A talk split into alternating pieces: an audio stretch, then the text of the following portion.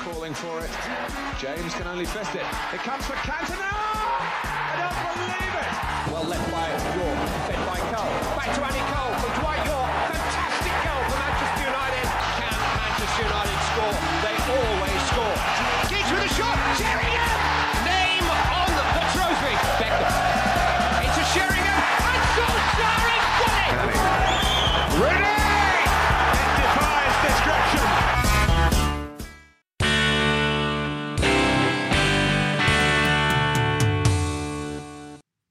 Before we go into the interview itself, let me begin, Derek, by saying welcome to the podcast.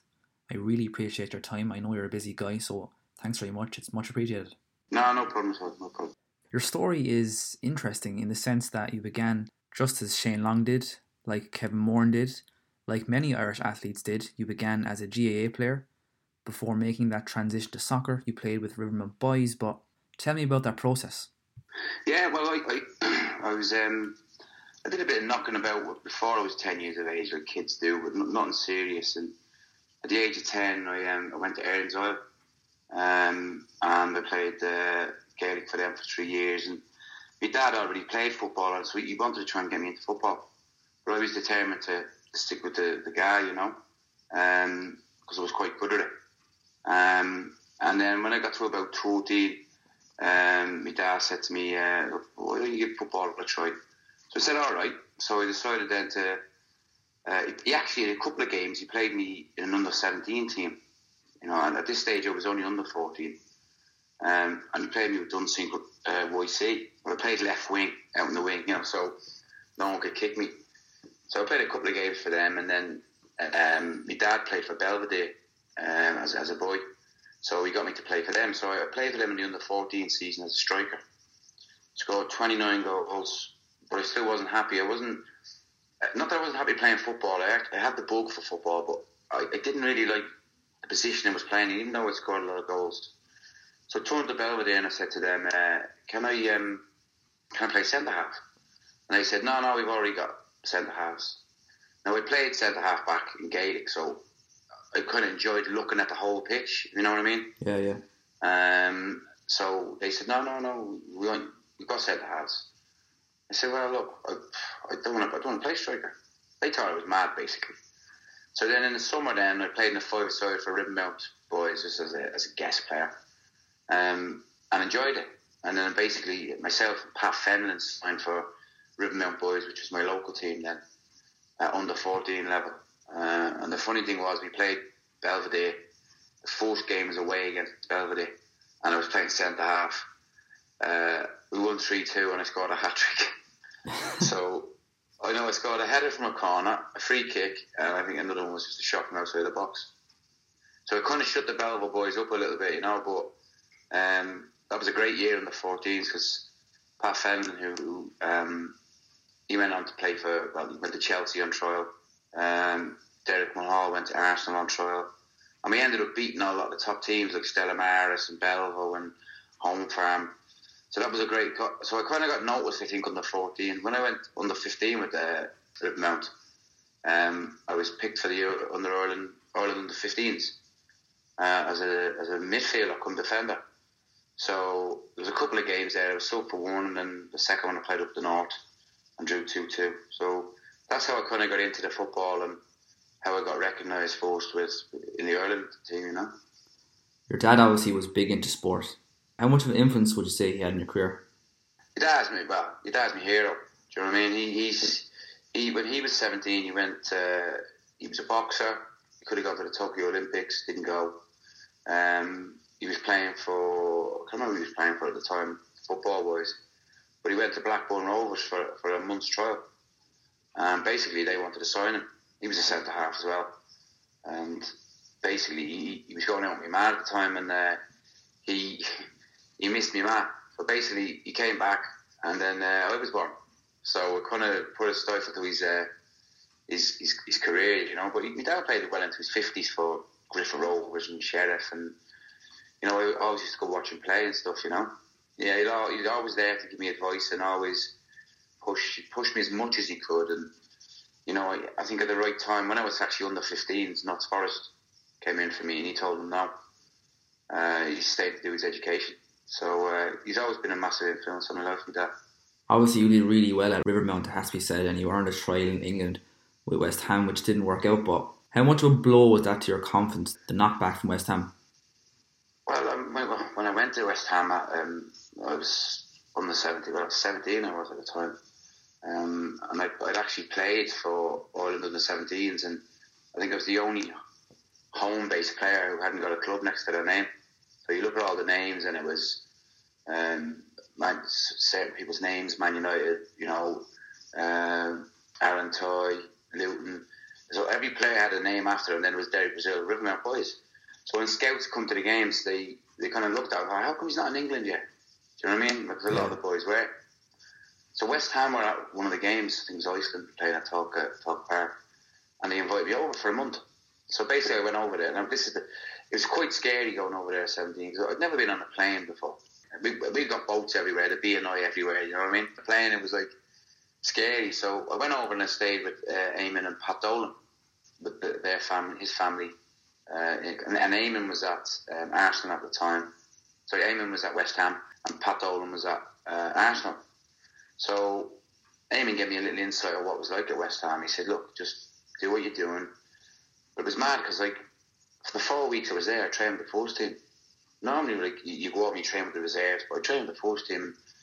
You're playing with players like Trevor Brooking and um, Frank McAvennie, Tony Gale, you know Bobby Barnes, and it was it was it was mad. You know what I mean? And training sessions were quite tough and and really strange. And, and, and to be honest, at the end of the, the month, I kind of knew they weren't going to keep me on.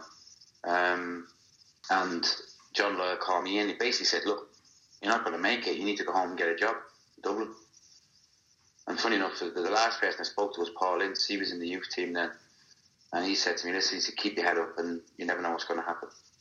So he was the last person I spoke to at West Ham, and basically jumped on a, on a plane, came back to Ireland, and started playing with Rivermount again. I'm curious to ask, what's your mindset like at this point? Is there any aspect of self doubt beginning to creep in when West Ham told you that you weren't going to make it? I played a few games for Rivermount then and had a, had a right few stinkers, you know what I mean?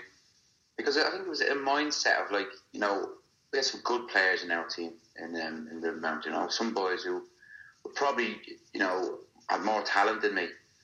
And But when you come back after being knocked back, it's kind of you kind of look at yourself and think, and think, well, that's it. I kind of just got to settle down, try and get a career in the League of Ireland, and, and, and the other boys in the team as well. They, they look at you and go, well, he's our best player. If he can't make it, what chance have we?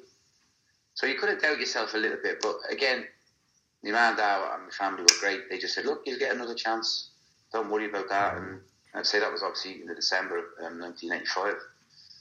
So I just thought I'll just get my head down and, and, and, and go for it basically and see what. Uh, I kind of had given up because I did an interview for a, a, a job at Smurfits for as a printer, and they were just about to offer me the uh, the four year apprenticeship, and um, it was more or less done. My dad was there with me, and he said, "So what's your hobbies?" I said, "Playing football." Said, oh yeah, you're only good. Said, "Well, I went on trial."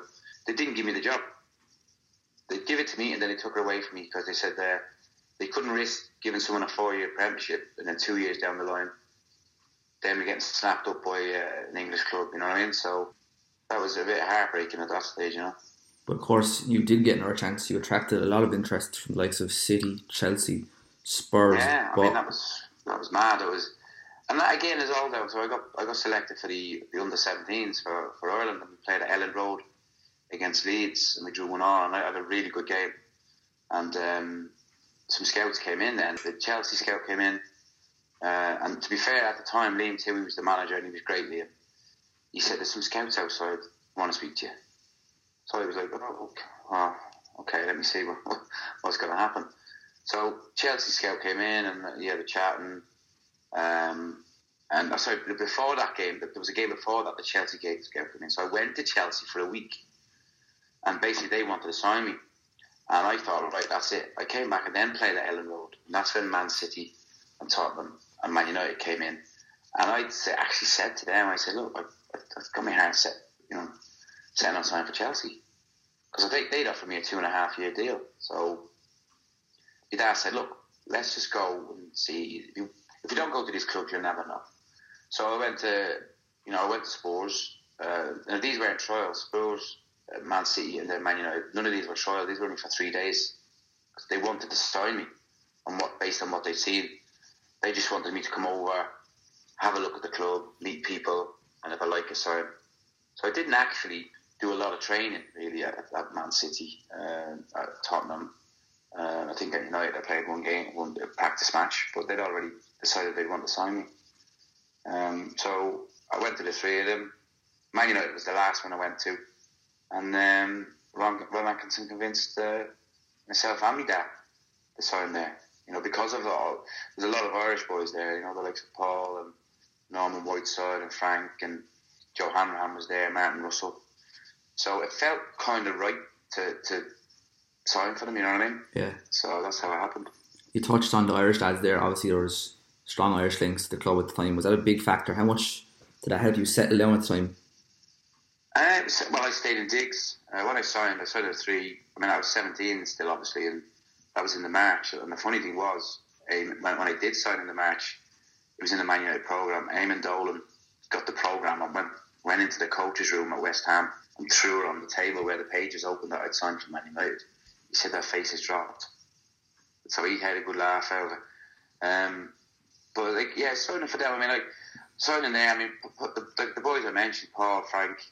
Uh, I still keep in touch with Paul and Frank, you know, uh, and Norman. They were all great. They looked after me and made sure, you know, that was I stayed in digs with Martin Russell. That was good, and, and some other lads. So difficult. The first year was difficult. Um, I mean, Ron got the sack. Um, I signed in March, and Ron got the sack. I think it was in November. So there's a bit of upheaval there again, you know. Which actually leads nicely into a point I wanted to raise with you. How did the arrival of Ferguson impact you, given the fact that you were an Atkinson signing? Um, personally, well, it was so quick because I'd signed in March, and I only had April, May there, and then I came back home obviously for the summer, and then I came back in July for pre-season, which was it was so hard. I mean, Got on the days of like now, you know what they do now, everything's with a ball. For the first two weeks, we just ran, literally ran. I didn't see a ball. Um, but then when Fergie came in, um, I mean, Ron had a bit of a tough time then. Um, I mean, Ron was great with me. He was so flash, flamboyant. He had a sunbed in his, in his, his office. You know, it was it was it was a bit bizarre. Fergie was totally different from Ron. He came in and you know made everyone wear suits to you know reserve games, and he was a real stickler for, for time, for how you looked, how you dressed. No long hair. You know, he was he was quite quite tough, quite military style, and but also at the time when you're young, you don't realise he's doing it for your for your good. You know, to harden you up. To you know, he was like a father figure to to a lot of us, but you just didn't realise at the time. In terms of man management and dealing with big players, what would you say was the big difference between Ferguson and Atkinson?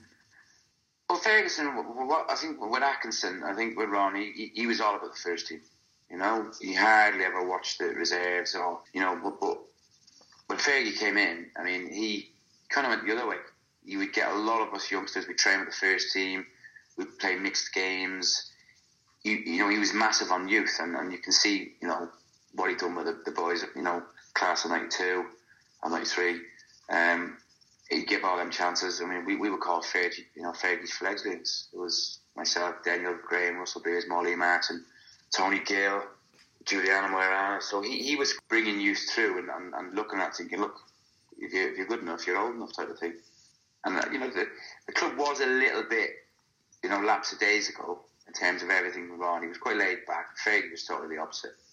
He was in your face all the time, but wanted to do well. He, want, he wanted you to do well and succeed. And it's only when you get a little bit older and you think about that, you know, with Fergie, you, you, you think, you know, why was he hard on me? I mean, he's, he's an amazing man, I'll tell you that now, because when he did sell me in, in 93 uh, to Cardiff, I didn't see him till about four or five years ago. You know, you're talking nearly 15, 16 years. Um, and I was working at Cardiff City as an ambassador and, and playing United, and he was in the boardroom. So I went in to see him. And you know, Derek, how's it doing? Sit down here. So I sat down with him, and he said to me, he said, uh, he looked at my. I said, "Oh, thanks, thanks a lot." I said, uh, "I said, yeah, but I said a tough game today." He said, "He said, yeah, well, look. I've done well to get back in the Prem." He said, "Anyway, how's Mick and Evelyn?" And asked my man Dar's name. I nearly fell off the chair. That personal touch. I'm thinking, in my head, in my head, I'm thinking, how the hell has he remembered my man Dar's name after 18 years? And I, I, I mean, I, I said, nearly fell off the floor. When, when he turned around and said to me, I said, yeah, they're, they're, they're grand, you know. He said, is Mick still taxiing?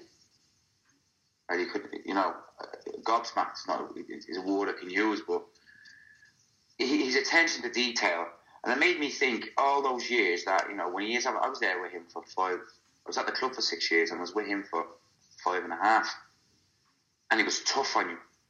But for him to, to he's obviously done his homework in every single player he's had, and to have that level of knowledge and remember when you meet that person, myself, all those years later, is nothing short of, of miraculous, really, and, and it shows how much he actually did care for every player that he had. It's that personal touch, really, isn't it? It is, but I mean, I can imagine he did that at the time. But 18 years after I've, i left the club, to remember that, that's. And I spoke to a few other lads who moved on from Man United, and they told me similar stories I even remember their parents' names and what they did. I can't remember some people I worked with last week. Were you ever on the wrong end of Sir Alex Ferguson's famous hairdryer treatment? Oh, I had a few of them, yeah. I had a few of them. He was, in fact, I was with some Man United boys, old, old boys, the other day, like, and um, someone asked us the same question. And I was with, I was with Keith Gillespie, and um, someone asked us the same question, and, and he was fierce. He, he'd come in and he, he, he'd literally scream in your face to the point of it you didn't even know what he was saying.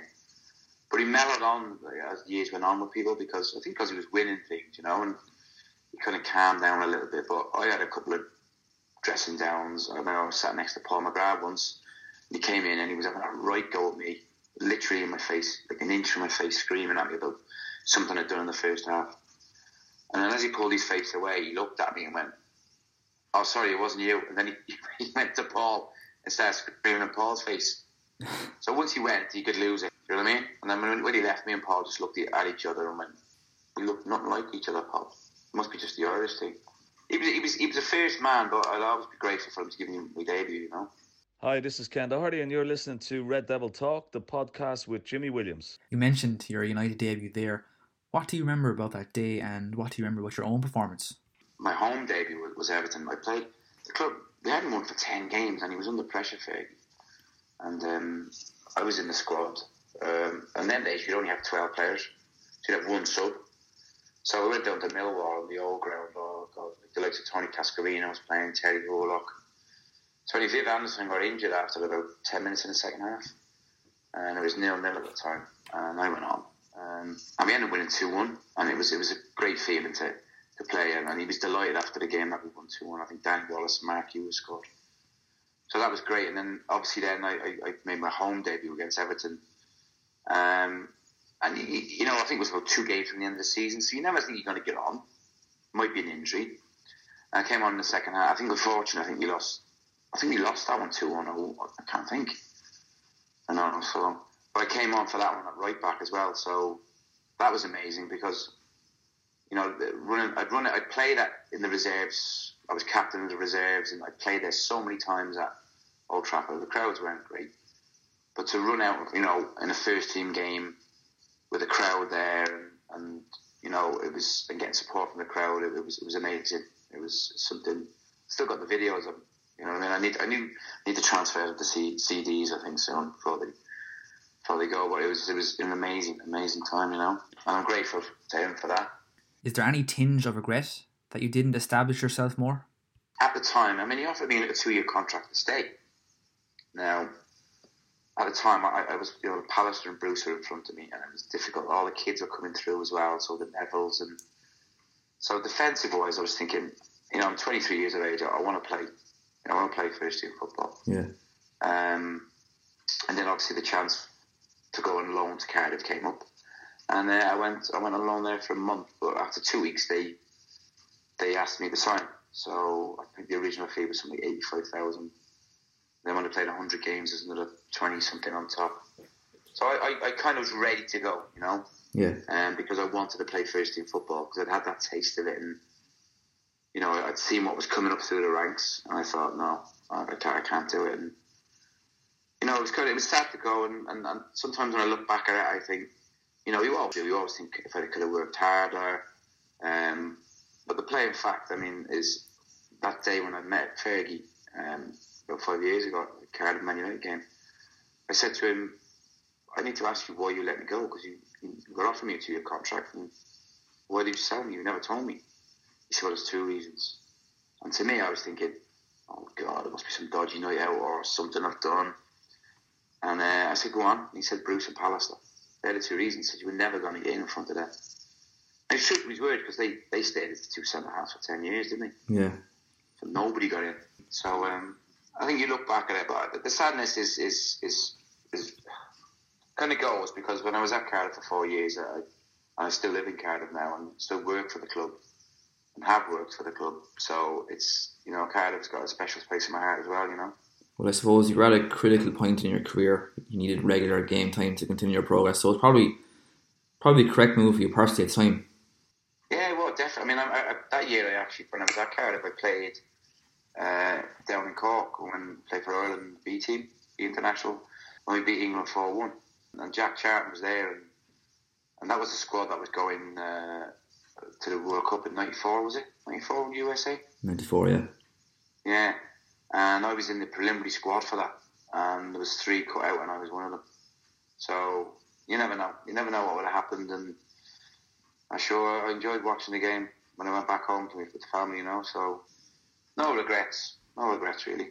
Much is talked about the drinking culture at football clubs in the 80s. Uh, were you ever part of that? And to what extent was that going on at United at the time? Um, well, somebody told me I was part of it. I can't really remember it.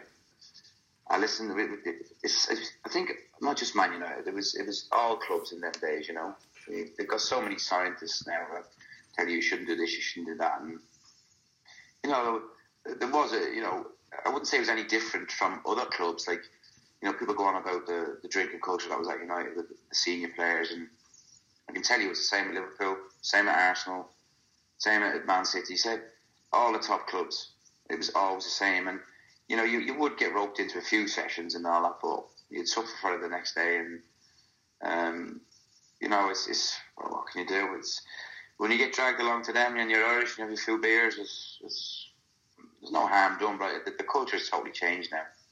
That doesn't go on now, you know. I mean, um, and if it does, someone's got a, a, a, phone in front of them, you know, taking taking pictures for Twitter or, or, or, or Instagram or whatever, you know. I mean, you can imagine if, if, if that was around in them days, in the 80s, late 80s. Jesus. You know, it, I think everybody would have been then flashed all over Twitter. But thank God it wasn't. You certainly wouldn't get away with it now anyway. No chance, no chance at all. You uh, for the boys as well nowadays. I mean, they they they're paid fortunes now, aren't they? So, you know, the the, the money is is unbelievable. I mean, back in our day, I mean, probably the top wage earner when I was at United was probably on three grand a week. Do you know what I mean? Top the top boys there, so they couldn't afford to get fined a week's wages or two weeks' wages. You often hear about fans speaking about the United DNA this manager doesn't fit the United DNA, this profile of player, he doesn't fit the United DNA. What do you think the United DNA is, and how do you think you gain that? I think once you become a player in Man United, the DNA, I, I, as I think it is, is is the history of the club. The people who've gone before you, the people who've worn the shirt before you. You know, the likes of you going back, you know, to Bobby Charlton, Georgie Best, um, even before them. You know, you're going back to players, Denis Law, Paddy Crerand. When you get to the when you get to the club and you sign and you're a Man United player, you know, I mean, Fergie did it. He took us, he used to take us to Old Trafford and sit us down and take us to the stadium and to the museum and show you what this club actually means and what it's about, about winning, playing the playing the right way.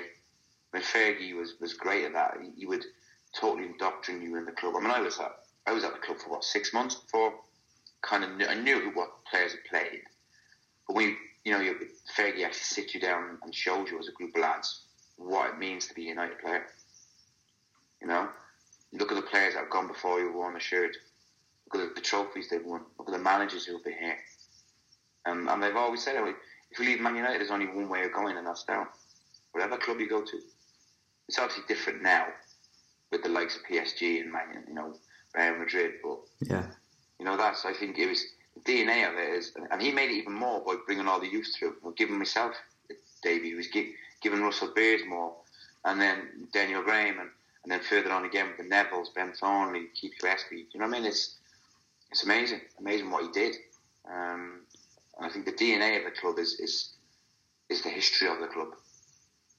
It's what it a means to, to the fans as well. it's a culture, really, isn't it? It's the the onus is on you. It is. It's a, it's a, it's an actual lifestyle. You know, if you're a Man United, if you're a Man United supporter or a fan, you take interest in everything that's going on at the moment. You know, everything, whether it's players from past or whether it's Man United Legends games, whether it's the youth team playing, who we sign in, uh, and it's more so much now with Sky Sports. Like if something comes on at Sky Sports, Man United fans will look in. They're looking all over Twitter. They're looking for this. So it's just in your blood, and it is a lifestyle. It just it is some people's lives. You know, it is some people's lives, and, and there's nothing wrong with that. I'd like to ask you about your injury. You were playing for Cardiff at the time and you had to retire as a result of that injury. But what was the mental impact of that on you? Uh, What was difficult with that? I mean, I signed for them in '93, and the first the first year we actually won the league. We got promoted and we won the Welsh Cup, and I played in Europe. So the first year was amazing in terms of leading United and having all that in that first year. And then I picked up a couple of injuries. I I was there for four years in total, um, playing I think it was 144 games or something. And then I started to pick up a few injuries then, hamstring injuries, um, groin injuries and it was difficult. You know, I was I was only 27 you know, at the time, um, so you know I signed for United at 17, and within 10 years at 27, um, I had to retire from full time football um, because I could I couldn't keep up with the training, um, and basically couldn't do it. And, you know, subsequently I went to Newport and I trained. Uh, you know, they we'd only train Tuesday and Thursday night which was ideal for me and playing on a Saturday. That was kind of a deal for enough for my body. You know, at 27, you know, I'd played a lot of football, and um, obviously nowadays injuries can be healed quicker because of certain you know equipment they have. Back in them days, it was just a case of you know there, there was no ice ice cold chambers. There was no sending you to Dubai. No putting you in oxygen chambers it was literally right. Let's put you on the bed. You'll have a massage, ice it. Um, you know, they have a bit of ultrasound, and that was kind of it. Then that's all they had. You know, nowadays injuries can be back in two weeks playing. In them days, you could be four to six weeks. So it was a difficult time to recover from it. You know, and everything's moved on. And thankfully, I, I when I went to Newport, like, they asked me to do my coaching badges and I was a community officer. So I started actual coaching at 27 years of age. And it's kind of a blessing in disguise because at 50 years of age now, it's what I still do, coaching. You know, I am my living through coaching in schools. Albeit I teach more, I coach more than just football now. I coach everything from hockey, tennis, athletics, rugby, gymnastics, dance. So, you know, it's, it's just funny how I, I did that at 27 and, and it's, it's become my, my actual career for the last 23 years. You must really enjoy that. How rewarding do you find that? Oh, it's great. I mean, I get to work with, with kids of, of all ages and, you know, abilities from the age of four up to 16. You know, it's, um, and like I say, it's not just football I teach, it's, it's every other sport. And some kids, they, they excel at some sports, you know, maybe just one sport. It could be dance, it could be gymnastics. Um, but then obviously, I, I, it is quite rewarding doing that. Um, but then again, I also do other stuff like after dinner speaking. I play with Man United Legends um, every now and again. I work as an ambassador for Cardiff City on match days. Um, so it's kind of all, you know, fallen into place if you look at my career, really. One of the, the things I did find difficult at 27 years of age Yeah. when, I, when I kind of went into part-time football was dealing with the men, mental side of it. That was that was extremely hard because when you're at a football club, they do everything for you. They give you a doctor, got a dentist, any forms filling out, they'll do them for you, everything. So when I left and went to you know a, a semi-pro club, and I went there and they, and they said, well, no, we don't do any of that for you. So for ten years, I've had, you know, professional footballers have always been pampered and yes, you want to do this, we'll get your driving license sorted for you, we'll get your doctor. Yeah, I need this. You want flights booked? Yeah, we booked it for you. And when you come, when I came out at 27, it was like I didn't have a doctor, didn't have a dentist. Filling out forms was like, whoa, normally the club does that, does that for me. So that side of it, plus you, you go from being with players every single day, and then having to go and work with kids, and it's like it's, it's a real. Because in my head at 27, I was still a kid, really, but you know, and, and you just think to yourself, how do you deal with it? you go through phases in your life of. I mean, there's there's such a big emphasis now on mental health and how people are. I think everyone goes through it at different stages, whether whether it's a small thing, uh, whether you're a plumber or whether you're a footballer. Having those issues of, of I mean, it's, years ago people would go, "Ah, oh, he's mental," because they never asked ask him what was wrong with him. You know, yeah. I think the mental side of things is, is, is being looked after so much better now. You know, back when I was, you know, thirty odd years, well, twenty seven years ago, people just left you alone and got on with it and expect you to do it. And it's it's it's, it's hard to, to deal with it. And you see so many footballers who have come out of football and, and, and got themselves into trouble, or you know, whether it's money wise or, or relationship wise, and because they, they don't know how to deal with it because they've been looked after by clubs from a very early young age and you're thrown out into the big wide world and it's difficult and, and, and some people suffer worse than others, you know. How much do you think of sport is actually mental? Because I'm older now, I, th- I, I can think a bit clearer about it. When, when you're playing and you're younger, you don't really think of it like that. For me, as I've got older, um, I think the mental side of it is is massive It is absolutely massive, and it doesn't matter whether it's been brought to the fore as much now. I think the mental side of like if if you're not mentally right to go out and play in terms of if you're having trouble at home or you've got a gambling problem or a drinking problem, you aren't mentally right to go and play in front of 20, 30,000 people. You barely get through training, you know?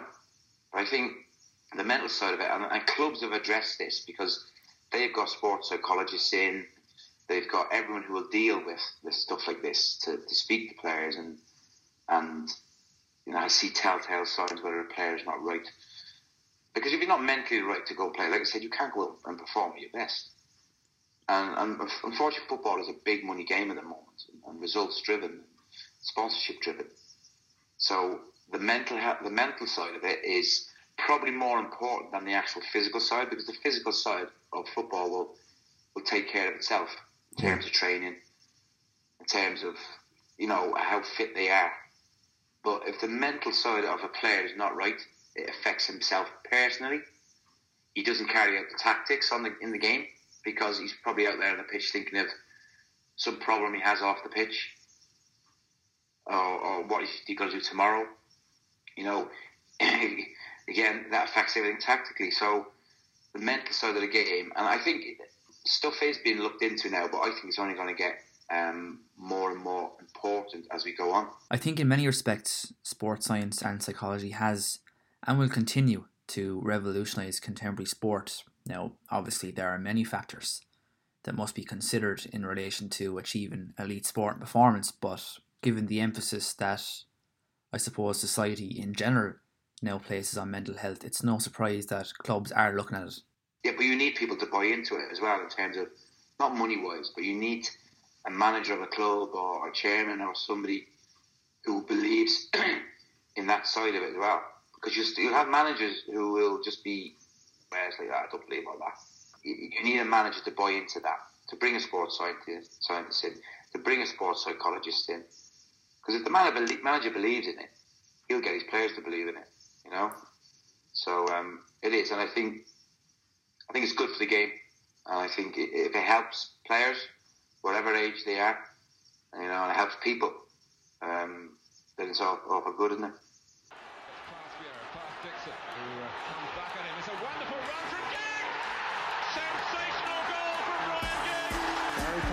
Falling for it. James can only fist it. It comes for Cantona! cannot believe it.